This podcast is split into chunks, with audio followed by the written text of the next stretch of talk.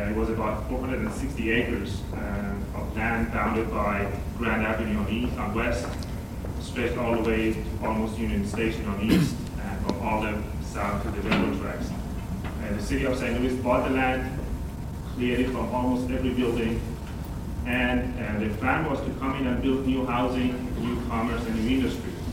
And they, they were hoping that with these new buildings, uh, the trend of exodus of people and, and businesses from city to county would be reversed. Uh, and then people would start living in the city and businesses would invest in the city.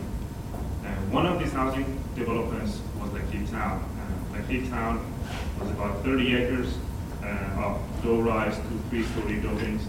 It was bounded by Compton Avenue on west, Ewing on east, uh, Olive on north, and Lake Avenue on south. What I found out most interesting about the Laclede Town was that first of all, it was built, started in 1963. The construction started in 1963 and it finished around 1968. And it was designed, as I said, for low and moderate income families.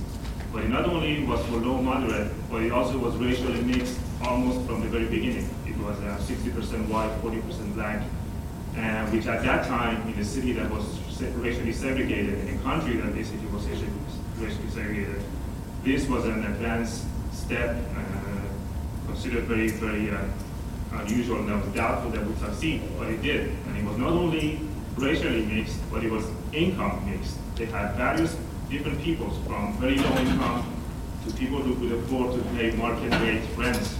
They had professionals, engineers, doctors, students, musicians, artists, all walks of life. People lived there harmoniously, and it worked for about a decade.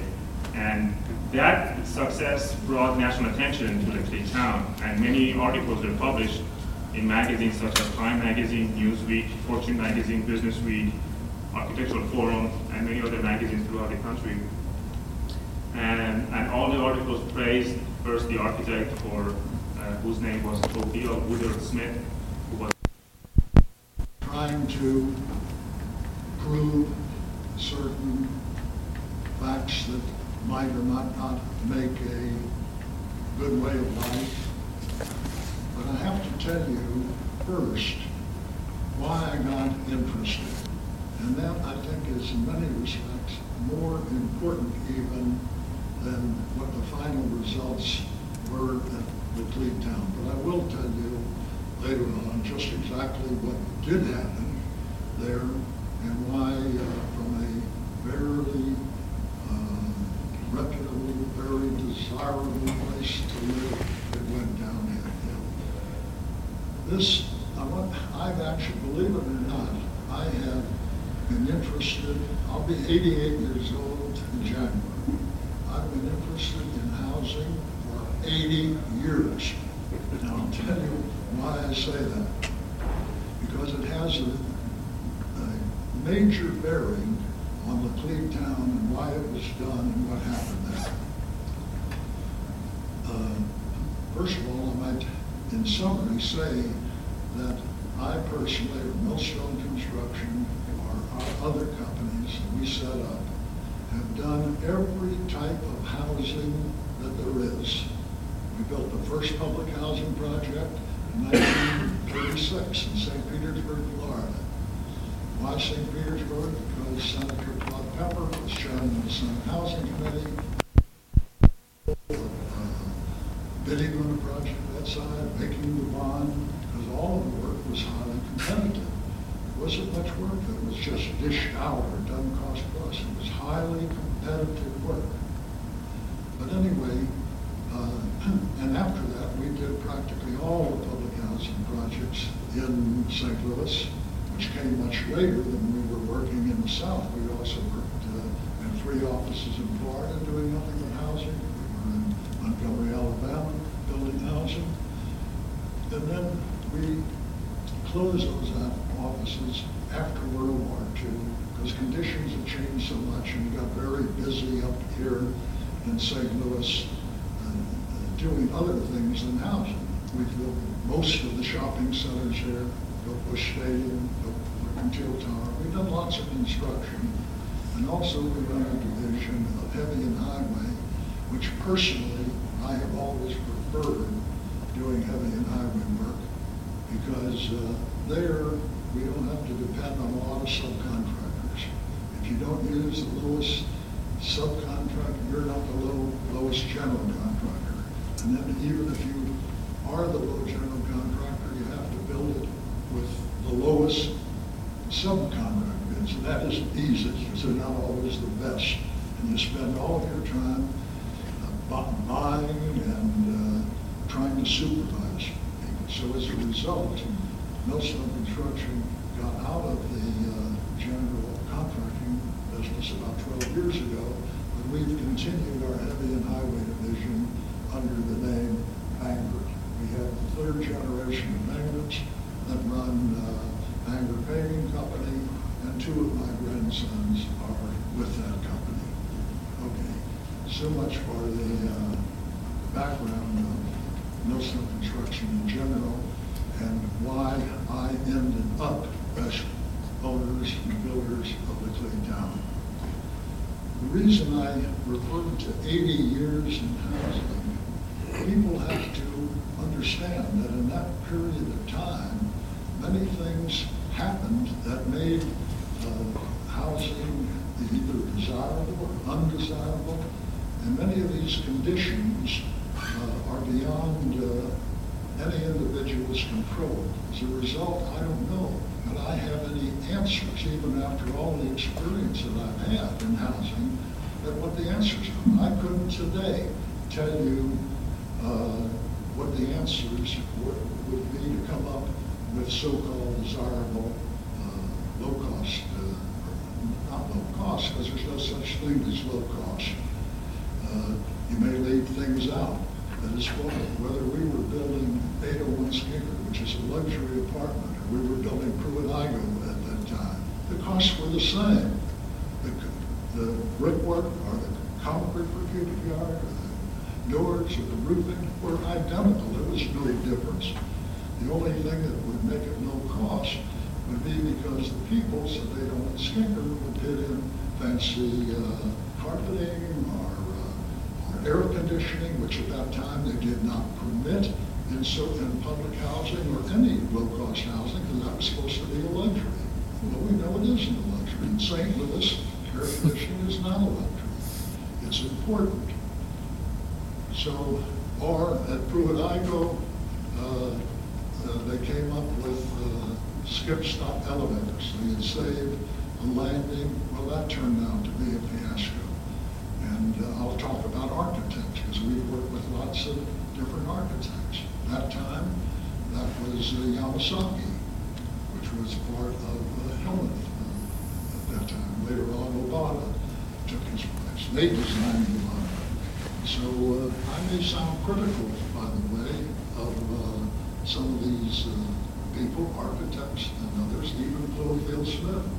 When I get over to the Cleve Township, I'll tell you problems that we had uh, with her design. If there are architects uh, in this group, imagine be, some of these will be lessons that uh, you should take to heart.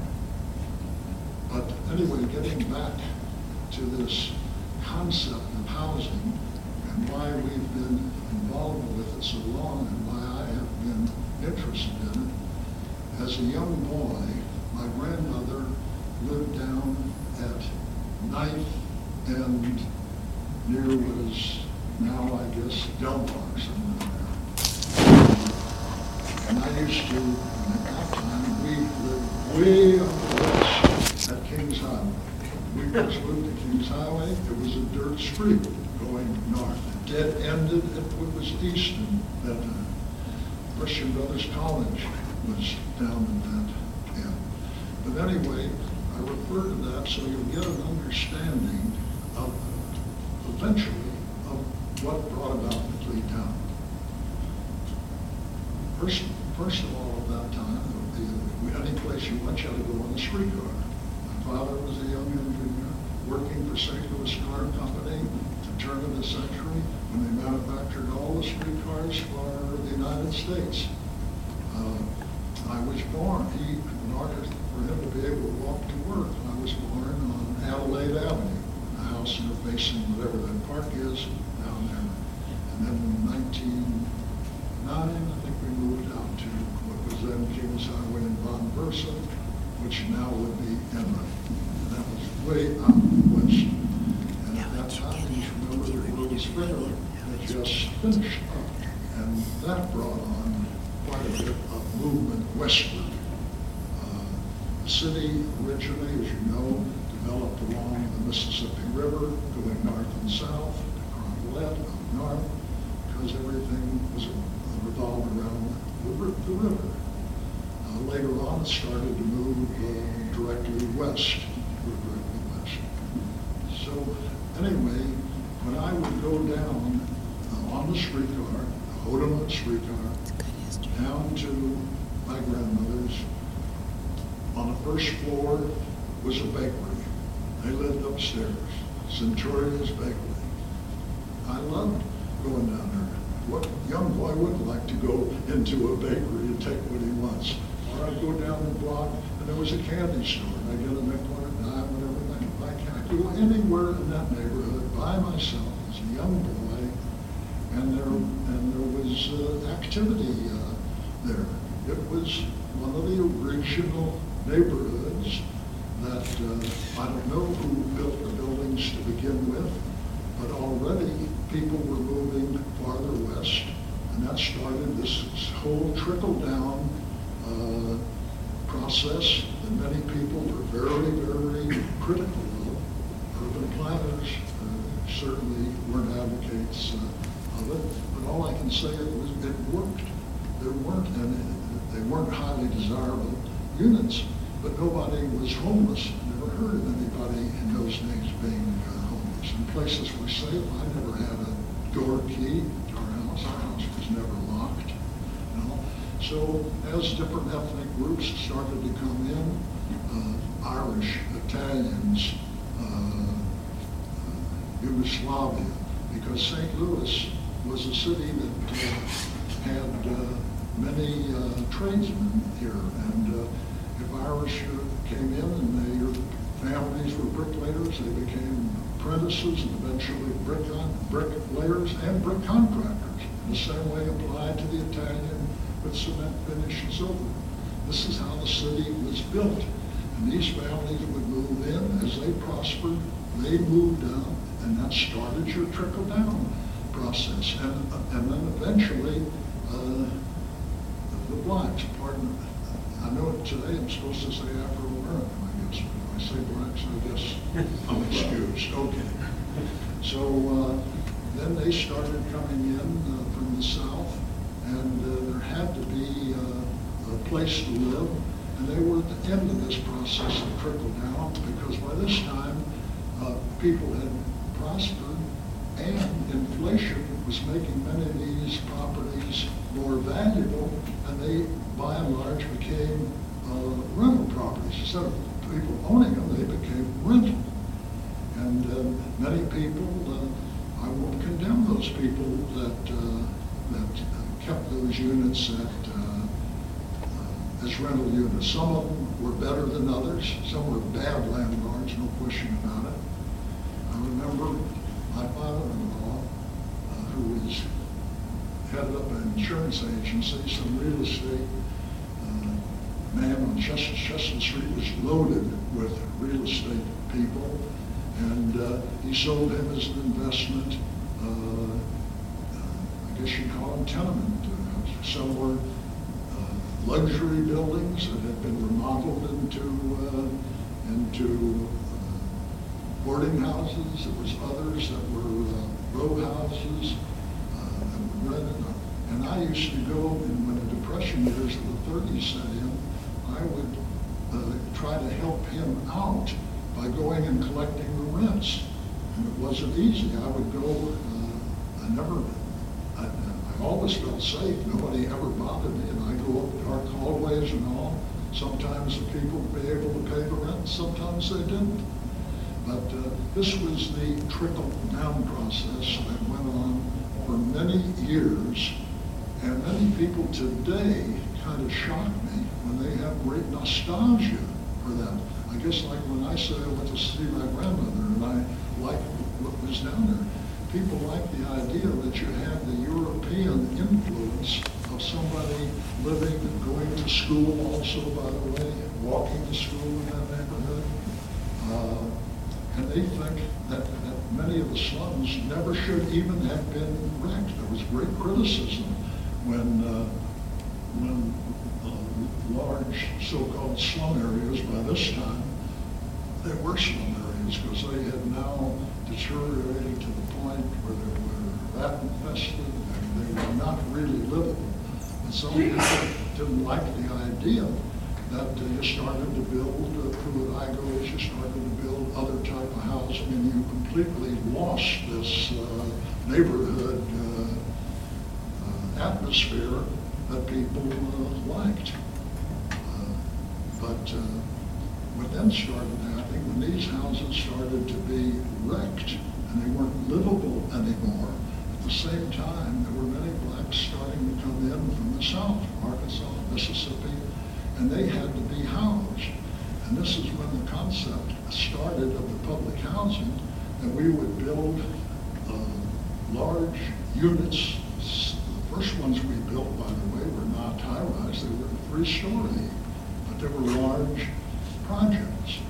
And, but it was the only way, it was the only way at that time to house these uh, people. If you, there were thousands.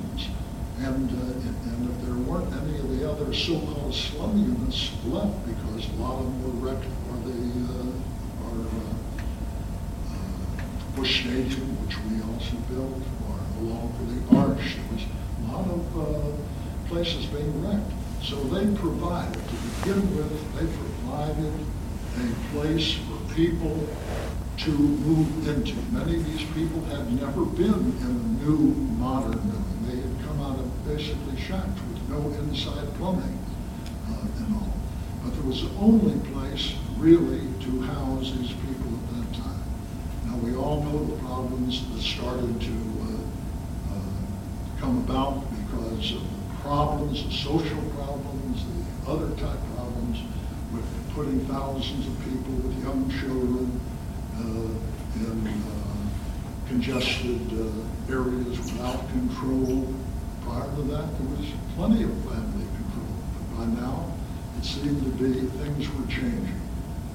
Anyway, with that, uh, and then also, in addition to these public housing projects, we had built the original, all original FHA projects in this area were subdivisions and all. Well, frankly, at that time, that worked uh, well too. So why did the FHA units uh, work well? Because number one, they were ownership. They were not rental. There's a big difference between owning and renting.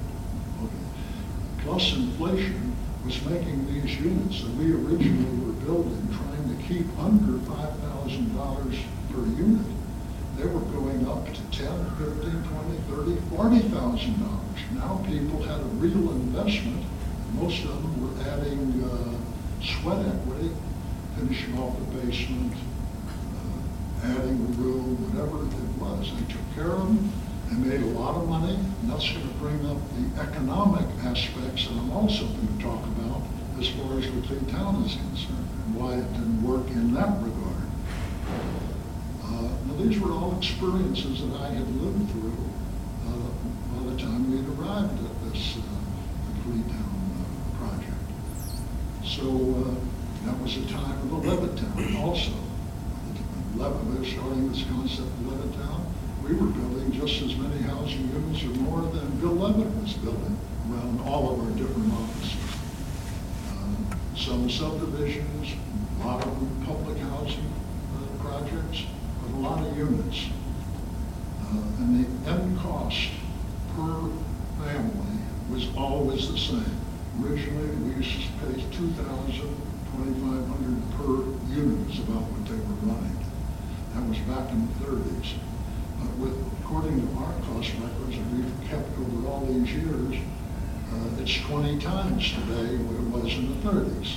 So twenty times two thousand or twenty-five hundred, be fifty thousand, which it is. At the same time, if you buy an automobile for five hundred dollars, twenty times five hundred is ten thousand. Wages were in proportion. Labor's got fifty cents an hour, twenty times be ten dollars. In St. Louis, they get closer to twenty, not in the south, in St. Louis. Mechanics, they've got a dollar an hour, carpenters, ironworkers, bricklayer, now get twenty-five, thirty. So there's, it all runs in, in proportion. Uh, So, uh,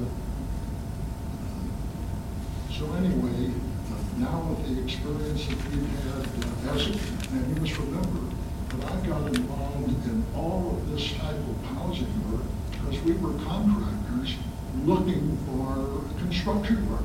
I wasn't looking at them as investments. In fact, we, none of them were investments uh, for us. We were just contractors. So anyway, this leads me up to uh, the Laclede Town, where, uh,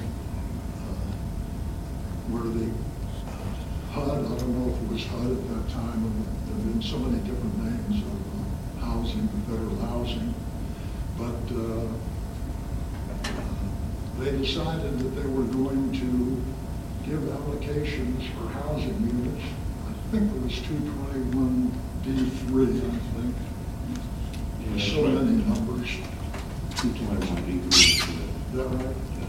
There were several other, that wasn't the only pro- program. Each one of them had conditions attached to, to the particular type of loan. Okay, so now, when they, when St. Louis was awarded a certain number of units and, and, and uh, uh, low-cost loans, well, they weren't low-cost loans, the interest on it was four percent, three percent, four percent, that was sort of the going rate for mortgage money. We were doing a lot of private work, industrial work, and all, we weren't paying any more interest than that on those loans at that time. That's what the rate was. And the loan, I think, was a forty-year loan, and the uh, HUD, government agency, they set the rents. We couldn't set the rents, they set the rent. And the only thing that went into that, into that rent was the payments on the mortgage, uh, set aside for replacements, for roofing, refrigerator, silver, which went to the government, and about two percent or two and a half percent for management. Period. This is the way they said. So, when, so after we, uh, the reason I'm getting a little ahead of myself, because the one that was selected uh, in St. Louis was uh, Scheuer, Jim Scheuer uh, in New York. That family had done a lot of housing in New York. Uh, And uh, they made a lot of money on housing because the New York people had to have a place to live. Uh, They, they were used to renting, not owning, and they paid good rents. So they were, their family uh, had a good, uh, long experience in profitable rental housing. So they were selected, uh, and that's a long story. It was, was in the newspapers, competition between Zeckendorf and Scheuer and so. Anyway, they were selected, and not only here, they were selected in New York, in Puerto Rico, Sacramento, and California, as developer. They were the developer, they were selected. Uh, So uh, he needed a builder. I knew his father, Cy Shorter, and all, so uh, uh, he got in touch with us, and we were gonna do uh, the the construction on the Laclede Town for Scheuer. Uh, No sooner than we were getting started, Jim Scheuer decided that he wanted to run for Congress. Well, his father didn't want him to run for Congress, he wouldn't give him any money to run, so I bought out, so Millstone, Millstone Construction at that time, Millstone Construction, Inc., we bought out Jim Scheuer, so he could run for Congress, and he was elected. Now, I wasn't a contractor anymore. Now, I was a developer, owner, uh, and responsible for management. So, uh, in, uh, and I didn't object to that because from all these experiences that I've been relating to you, I had ideas as to what I thought ought to go into housing to make it livable. you know. now I had the opportunity to try to prove it, see if it would work. So what were these, and fortunately, we had people in our company, and I'm sure you've read about over the years, that were with us later on, went off for themselves. Leon Strauss was with us, he became a developer. The manager that we put down there was Jerry Berger, a lot of stories have been written about him. Uh, And I'll tell you more about that. Uh, So uh, now, uh, uh, now it was a matter of trying to build a project from our previous experience with housing and with work. Number one, all of the previous projects were segregated. There was no such thing as integrated housing, you know. All the public housing we built here, there was a couple of them for whites, was the rest of them blacks. There, there were, there was no integration, you know. So at that time, that time, integration sounded like a good idea. Again, I'm going to get ahead of myself and say very frankly, today, it isn't such a great idea. That isn't at the top of the totem pole as, as the most desirable uh, element in housing, but it was at that time. So we decided we were going to have an integrated project. Also, we wanted to have a project that uh, people would enjoy living, enjoy living in, and the type of people that came in, as you, I'm sure that you're aware of, if you read, were, were a mix of people that today I question whether we could duplicate that. It was a success because we provided recreation. We took, uh, we had people from over at, uh, on uh, Olive, what is it, the, uh, Gaslight. Gaslight Square. Uh, We had the uh, reporter uh, who recent, oh, Joe Pollack lived down there. He wrote to me recently uh, uh, with great nostalgia, with great times they had down there. And then we also, uh, you must remember, there were no school, there was, the whole area had been cleared out. This was considered one of the worst slums. There was no, no schools, there was no shopping, uh, no transportation.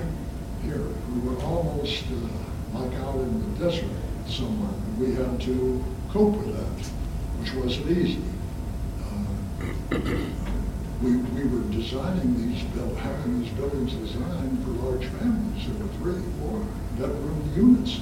It wasn't like the uh, housing that we did for the uh, elderly, that were comparatively simple, smaller units. You didn't have the problems of families and all. That was it different. We built a lot of that also. So anyway, we're now trying to see what we could come up with, with a uh, desirable, successful project. And evidently, we did accomplish it because uh, we've got files full of, uh, of uh, people uh, congratulating us, wanting to know how uh, they could do the same.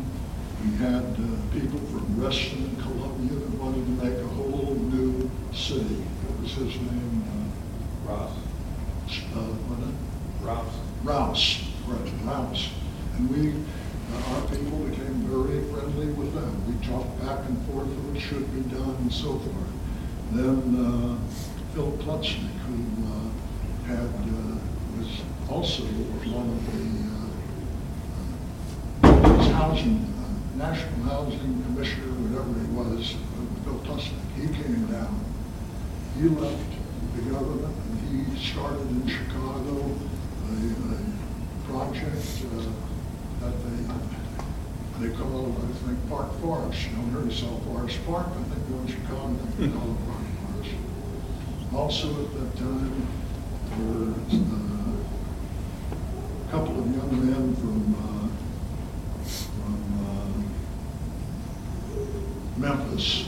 Uh, One of them was Joe Cantor, he came in uh, and they start, built what is now Canterbury Gardens. I'll make a few comments about that too, because that relates to architecture and also living style, you know.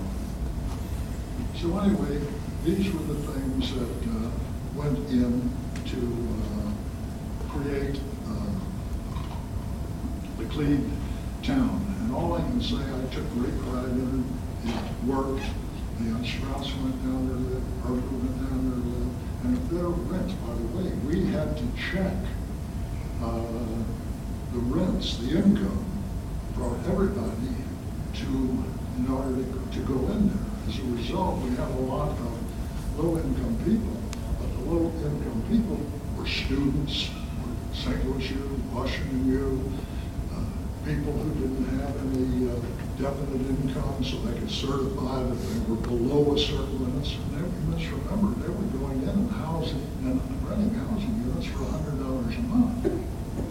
Uh, And it was a very desirable place to, to live. They liked living down there. We even bought a Rolls Royce touring car in order to t- drive the kids over to schools because we didn't have any. We had to reopen the Waring School. And that's a story in itself. Because after we had it open and it was a model school, they started busing in a lot of uh, people from the north and all who started creating problems for our children and all. Take your bicycle, beat some of them up. There was some problems. Percy Green, by the way, I think, can tell a little bit about that. Because I think he helped us out, as I recall, on some of those problems we ran into some of the, some of this, these problems. So, uh, now was highly successful. It was a desirable place to live. People were coming in paying market rate rent, but we can only take in a small percentage uh, at market rate, but they preferred, they wanted to live there. Then we started to get a lot of, on the uh, intake, we reached the point where we had three, four people or more families that wanted to come in for every unit we had available. Now we started to run, run into problem, politicians wanting to put people in there. We had, uh, uh, I think, a, a black group sued us even because they watched a white family came in and they said they were on the list ahead of them. We were trying to keep this as an integrated project. We were fully aware that the percent and the blacks realized it and they knew it.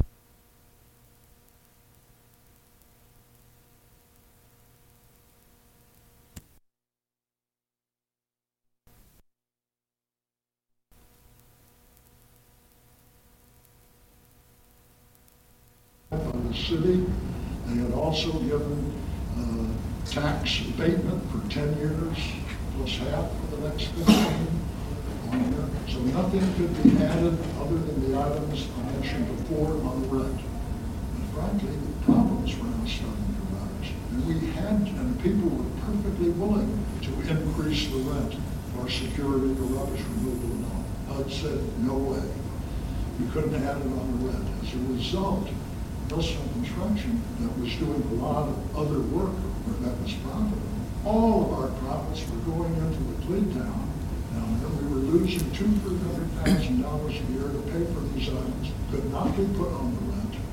We had at that time over four thousand people living there, fourteen hundred families with three floors each. It's four to five thousand people we had living there. And, and now they were trying, from the point of view of economics, we, this is where the government makes a mistake. They think that some private corporation or who are individuals are going to be philanthropic enough to be able to pay the rent or the subsidy for people in order to keep rents low. I can assure you it is not true. Whenever anybody gets into, uh, into housing, they expect to make a profit. And if there's a subsidy required, the government's going to have to come up with the subsidy. Even though they, the, the planners and all tried to conceal from Congress the fact that the money was being spent, so they started selling limited partnerships, which I would not do. Believe in it, they didn't do it. So I turned the project over to Jerry Berger. They, they, he and some other people picked up millions of dollars selling limited partnerships, so those people would get the depreciation. That was the end of Laclede Town. Now, the limited partners won't put a nickel in the bar. It was requiring two, three hundred thousand a year really of subsidy. There was no subsidy over me. No, somebody want to subsidize it. That's not realistic. Then on top of it, to rub salt in the wound, then when we gave it away, we had to pay a million and a half dollars in recapture tax for having gotten rid of the project because the depreciation has to, has to be reclaimed and so forth. So this was our uh, economic uh, story, why we built it, why we tried to uh, run it as a successful project, and why basically the mere fact that they tried to hold the rent at an unrealistic level, and somebody other than the government was supposed to be putting the, uh, the the money in for subsidizing it. It will not work. you know. And uh, concealing it by uh, letting people take uh, tax deductions against their income, which is what brought on the era of selling limited partnerships with Leon Strauss. And everybody did it. I did not do it. I didn't approve of it because eventually I figured it would fail. And why would it fail? Because the owners become the limited partners. Limited partners only want to be heard, what is our tax deduction? They're scattered all over the country, different amounts of shares. Don't tell them the project needs good management. Don't tell them it needs repair. They're not interested. And now you have something running loose with uh, nobody except the manager that is there who's stuck, who's supposed to take care of repairs that cost money, supposed to take care of people, getting the proper people in, which is a story in itself. You have to, you have to really, um, to really uh, screen the people or you're going to end in big trouble. So anyway, these are problems that existed there, and that's what happened. I could tell many more horror stories, but, this is uh, our story of how we got involved with Clinton and what eventually happened. a living there in Laclede Town. First and foremost, let me just say that uh, glad to know that some persons uh, felt the need to come to listen about Laclede Town. However, it is unfortunate that a lot more persons that, uh, that would probably be interested are not here. I'm hoping that we will do this again. Uh, And this time, of course, uh, make sure that the news media people in the community will have an opportunity to hear about the history of uh. So I just wanted to, uh, aside from what I was, what I'm about to say, I want to uh, make that point. Um, I moved into Laclede Town about January 1965. And left there August of 1985. Um, During this period, well, let me just share with you why would, as a person seeking housing, what about, what about Laclede Town that was uh, uh, appealed? Well, at the time, I was involved in protest uh, activities, heading an organization named Action. Action was an interracial or integrated protest organization. And of course, uh, if uh, uh, anyone is looking for housing, of course, would be looking for uh, decent housing.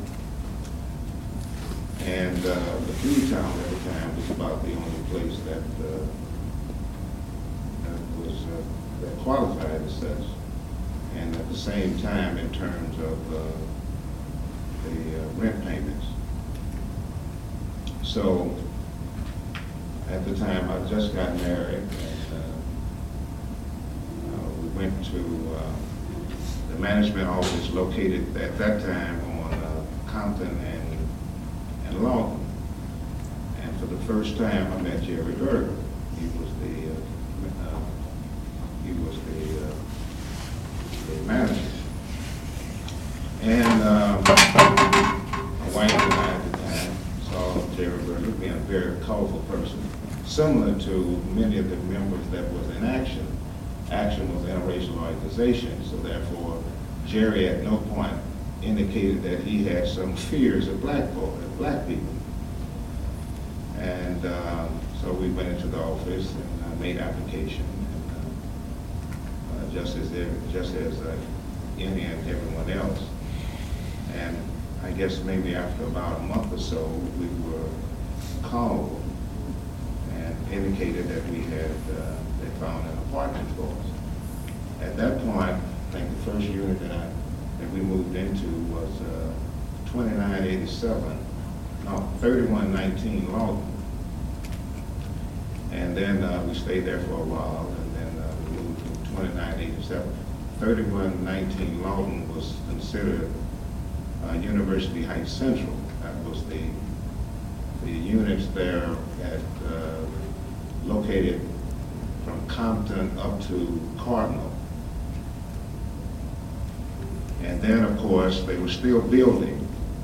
And then they, uh, the other units were pretty much the same as the one that we just moved into, and it was called University Heights uh, East.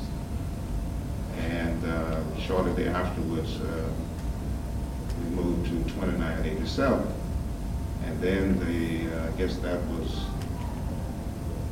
oh, I guess, uh, let's see, from 66 up until about 70 something. And then uh, Breakthrough were the other units, and they were the units um, east of um, Ewing. And then there were some other units that was uh, west of Compton. And- And each one of those projects, there were about 200 and some odd units. So um, after having moved from um, 2987, I then moved to uh, Breakthrough that was located there right off of Compton, uh, at 3119, I believe, uh, Lawton Walk. Well, the interesting thing here was that, keep in mind that people that was involved in protest action and uh, would have found housing difficult um, any place, because a lot of landlords would have felt as if uh, uh, civil rights people were undesirables, or if not, they would, they would have caused problems for other tenants, etc. Uh, Jerry Berger didn't see us as being a liability. If anything, he saw us as being an asset. And uh, he had interesting people around him, at least that was the way that we perceived it. Uh, They were people, uh, that was, uh, were either into art or in uh, various forms. They were social type uh, persons, people that uh, were, into parties, uh, et cetera. Uh, Writers, musicians, uh, people on the left, people in the middle, people on the right. It was a very interesting chemistry of people that were being developed here. Of course, Jerry Berg, at that particular time, he had the responsibility of placing people. And if you weren't an asset, if you weren't a person that was going to add something to the community, well, then, of course, uh, you were not, uh, you were not let in. So it seemed as if he had a very, very uh, way of uh, developing uh, Laclede Town, and it worked as long as he had the power placing the various people. He did not lump all people of the same sort together. He didn't lump all blacks together. He had a black here, he had a white here, he had a Hispanic here, he had another person that, uh, that was of another interest. but it was very, very colorful. And, uh, and it worked. And I was very, very much, uh, I think, uh, was impressed with, uh, in the manner that it done. Uh, He being the manager, uh, as well as the people that, uh, that I met and interacted with during this particular period. At or about nineteen seventy-five, seventy, somewhere around seventy-five, I believe, I began to, and others began to start seeing things deteriorate. Um, Of course, there was a lot of rumors uh, here and there about monies and being short. We had a change in the administration, of course, and uh, the Republican Party was in, and uh, of course, there was a limited amount of money for social type programs. Um, Then, of course, uh, it was rumored that there were other interest uh, groups uh, that Jerry had to seek, employ- had to seek uh, or reorganize uh, uh, the management and ownership in order to get monies, uh, in order to try to keep Laclede Town going. And of course, uh, being a resident and a tenant and interest in other things, it wasn't really my interest of really finding out all of the fine inner workings. I've learned more about all of that after reading some of uh, uh, the writings of uh, Mr. And, uh, uh, as it relates to his, uh, his thesis and all. But it all makes sense as it relates to my memory of about what took place during that particular time. And um, shortly thereafterwards, as I pointed out, uh, we noticed there was what we call white flight. Um, It seemed as if that whites, uh, after their children got up to a certain age, you know, uh, there was a need for them to move to other areas. Now, I don't know whether that is, whether that would be considered as an unfair indictment or not. The point was that it, it happened. Um, Of course, I mean, one could very easily argue that due to the deterioration of management not being able to fulfill its obligations, and here was a very interesting, strange thing. Uh, See, at the time that we first moved into Laclede Town, I mean, much of the talk was that Laclede Town was private, uh, that it was a private uh, community, et cetera. Um, uh, the police department would not ordinarily, you know, police the, the area or drive down through the area. Strangely uh, enough, Laclede Town had to be responsible for its own security. Um, Trash pickup, things that other neighborhoods uh, would take for granted. Laclede Town had to pick up its own trash and then have to take it to a big large dumpster, and then someone, or had, to- and, and had to, management had to pay for, uh, the, the trash to be, uh, uh, to be hauled away. Well, all, we used to get trash bags, it was just, whenever you paid the rent, there were certain things that you just automatically got. So in other words, people were pretty much accustomed, or maybe became spoiled, because there were so many things that were, uh, that were given, that all of a sudden, when things began to start deteriorating, well, I mean, you no longer got trash bags, and then all of a sudden, uh, trash was not being picked up daily, and it- was being picked up every other day. And Then some days, or some weeks, it wasn't picked up at all. So all of a sudden, people then began to become very frustrated and, and moved, and away. Now, of course, some of this could be laid at the foot of management. uh, But then I think that uh, when you look at the overall scheme of things, you can very easily see how other things were impacting, was impacting the, uh, the decision-making in uh, in terms of uh, management. So, in closing, because I want to uh, get into some of uh, the interacting of uh, some of you, and I noticed that some of you are are in the audience that had also lived in the Cleve town and uh, probably had very, very good experiences as I had, very rewarding experiences. Um, uh, From, uh, from a political standpoint as well as from a social standpoint. And uh, I strongly recommend it uh, if it could ever be done again. I differ with Mr. Millstone in terms of the social, the social integration thing.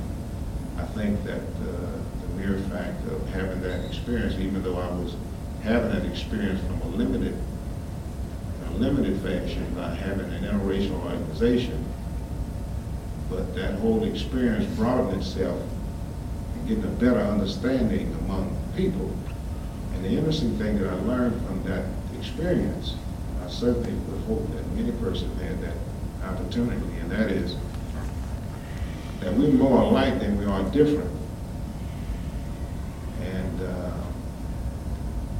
and you, you, I think that you only really get a chance to understand that when you living together and happen to do some of the same things, each, each person get a chance to see that uh, being factual rather than assuming or making uh, speculations. So, um, I think that even though Laclede Town originally started with the, the fabric of, uh, of uh, integrating uh, racially as well as economically, um, and I'm sure that most persons that had that experience would agree with me that it was a rewarding experience. I think it tore down a whole lot of the, the walls of, uh, of, of- the stereo, the stereotyping. Uh, Whether you look at it from black, whether you look at it, looking at it through black eyes or looking through white eyes. And a lot of that whole entire uh, stereotyping uh, diminished.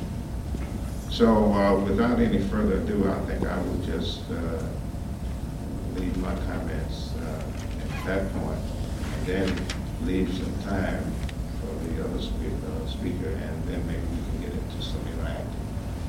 Thank you.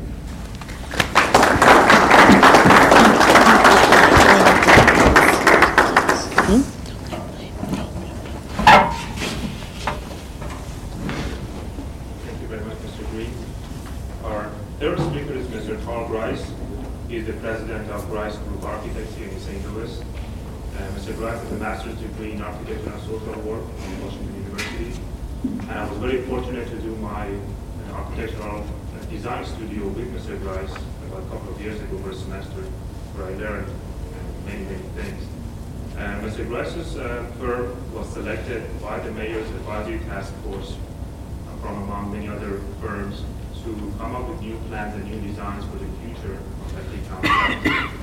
And now Mr. Grice will share with us his plans and his uh, ideas on what, how to go about designing. this section. Mr. Paul Grice.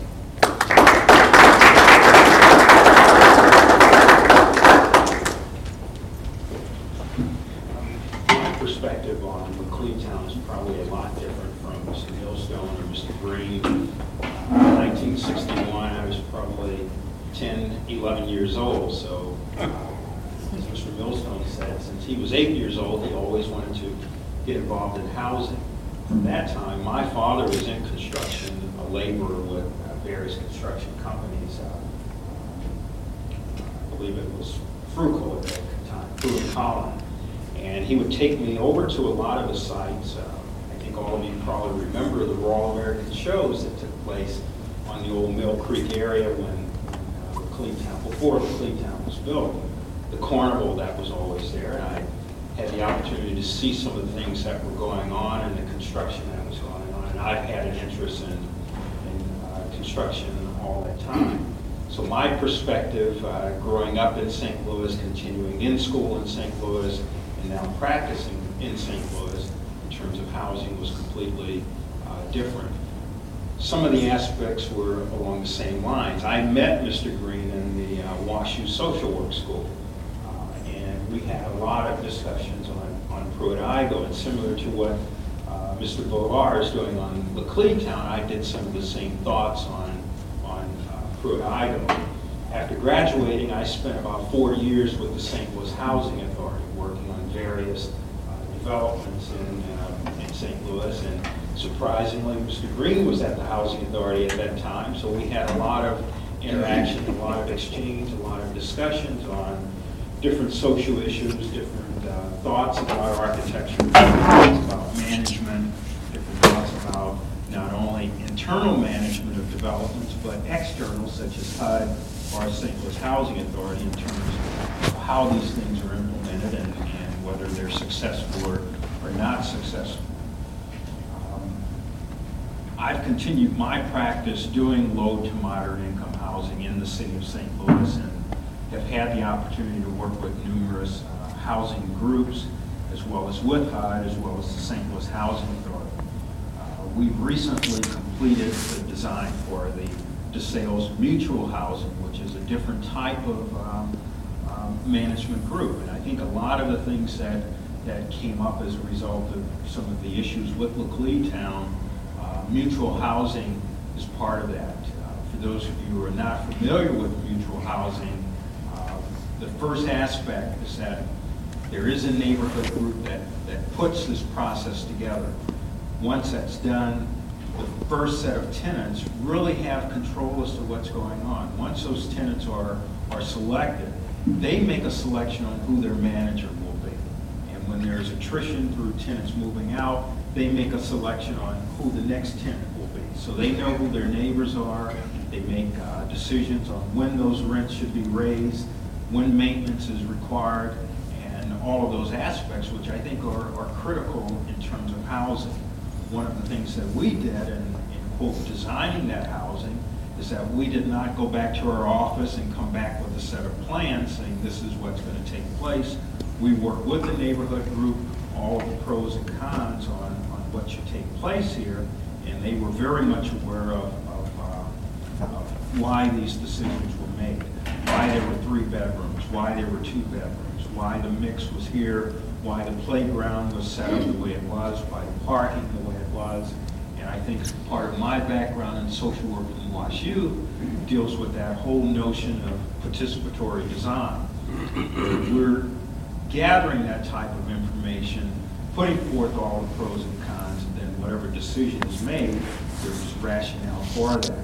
We brought forth that same type of thought and that philosophy with the mayor's task force on, quote, the redevelopment of Laclede Town. We've been working with CDA and the mayor's task force uh, since January of '94, and we completed our assignment uh, July of this year. To give you some idea, the mayor had a task force of some 20 different uh, partic- participants. They range from his administrative assistants to Boatmen's Bank, St. Louis U, Harris Stowe, Berea Church, which is surrounding um, um, Laclede Town, the Locust Business District, which is a little bit to the north, uh, the different congressmen and senators' offices, uh, A.G. Edwards, which is to the east, uh, CDA, which is a St. Louis agency, as well as residents, Matty Trice, who represented the, the the residents and uh, some of the people who currently live in 60 North Ewing.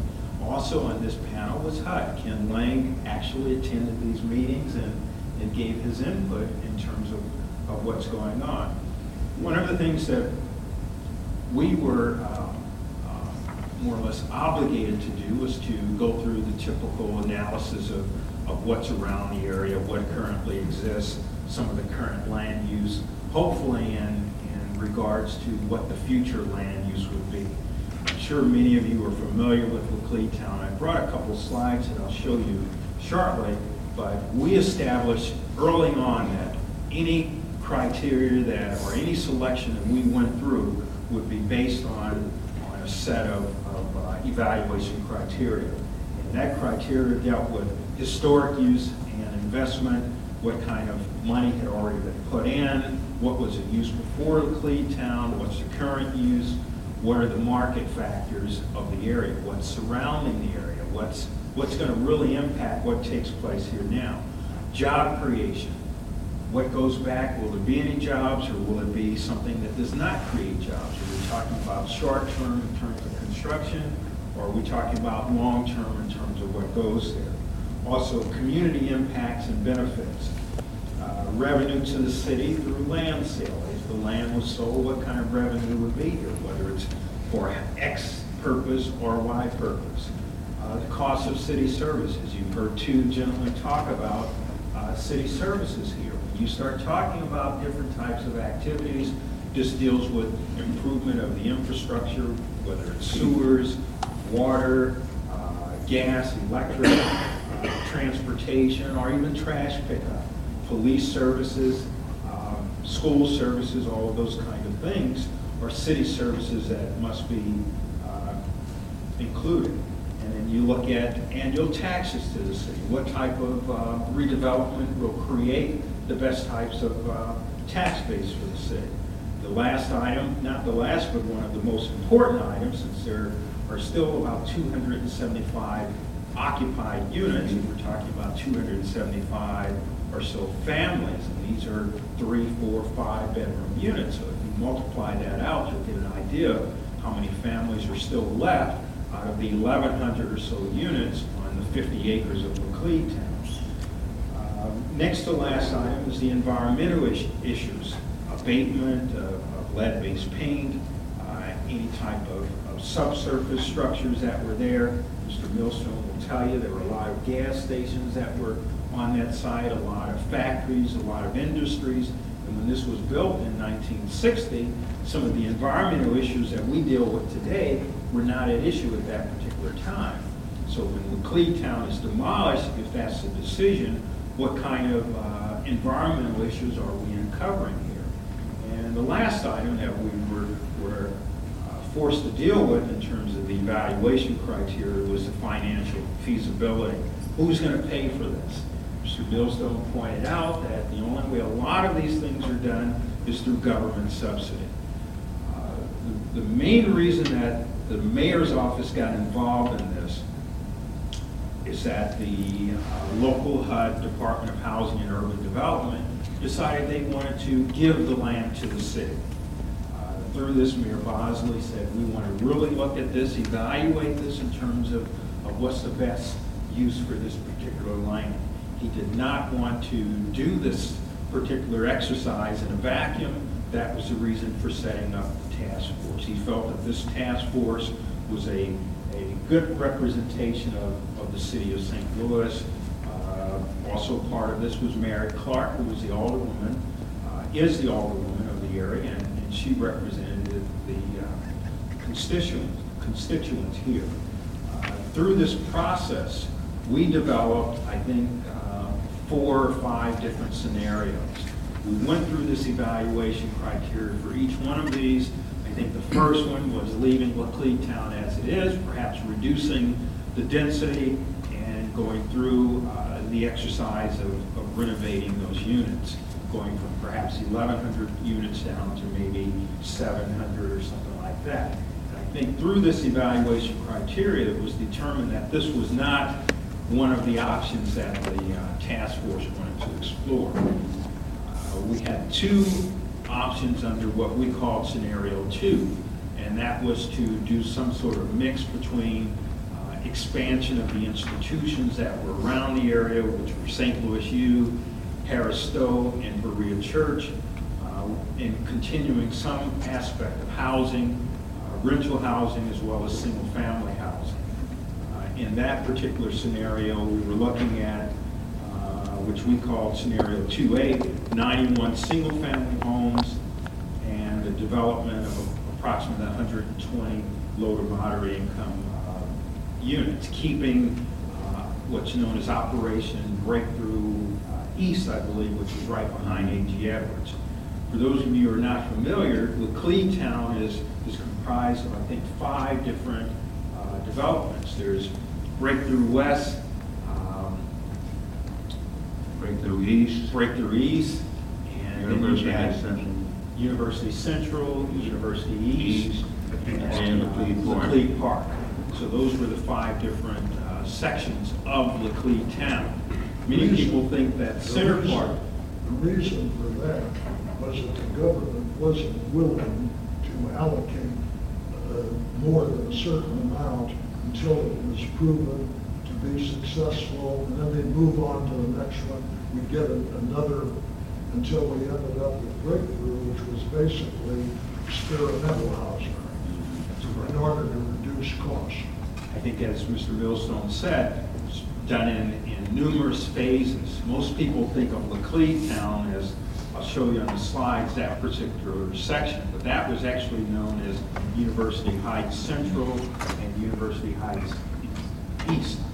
Uh, Scenario 2B that we proposed, through working with the task force, going through all of these different uh, options, was to do 49 single-family homes and 68 low to moderate income uh, uh, units. Part of the rationale for this is, many of you remember when uh, Mayor Bosley ran for election, one of his components was to create housing